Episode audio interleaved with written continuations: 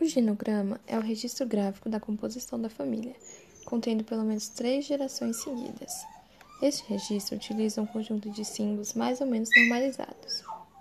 Torna-se, portanto, imprescindível que os profissionais de saúde da família tenham a compreensão de todos esses fatores ao se relacionarem com pessoas e famílias, para que, sem preconceitos, possam mensurar a influência dos mesmos sobre a saúde das famílias e de seus membros, identificando fatores de risco, situações de violência, vulnerabilidade, potencialidades e, consequentemente, formas de enfrentá-las.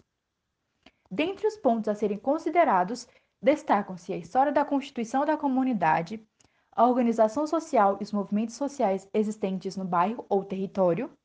as entidades representativas da comunidade e as lideranças comunitárias,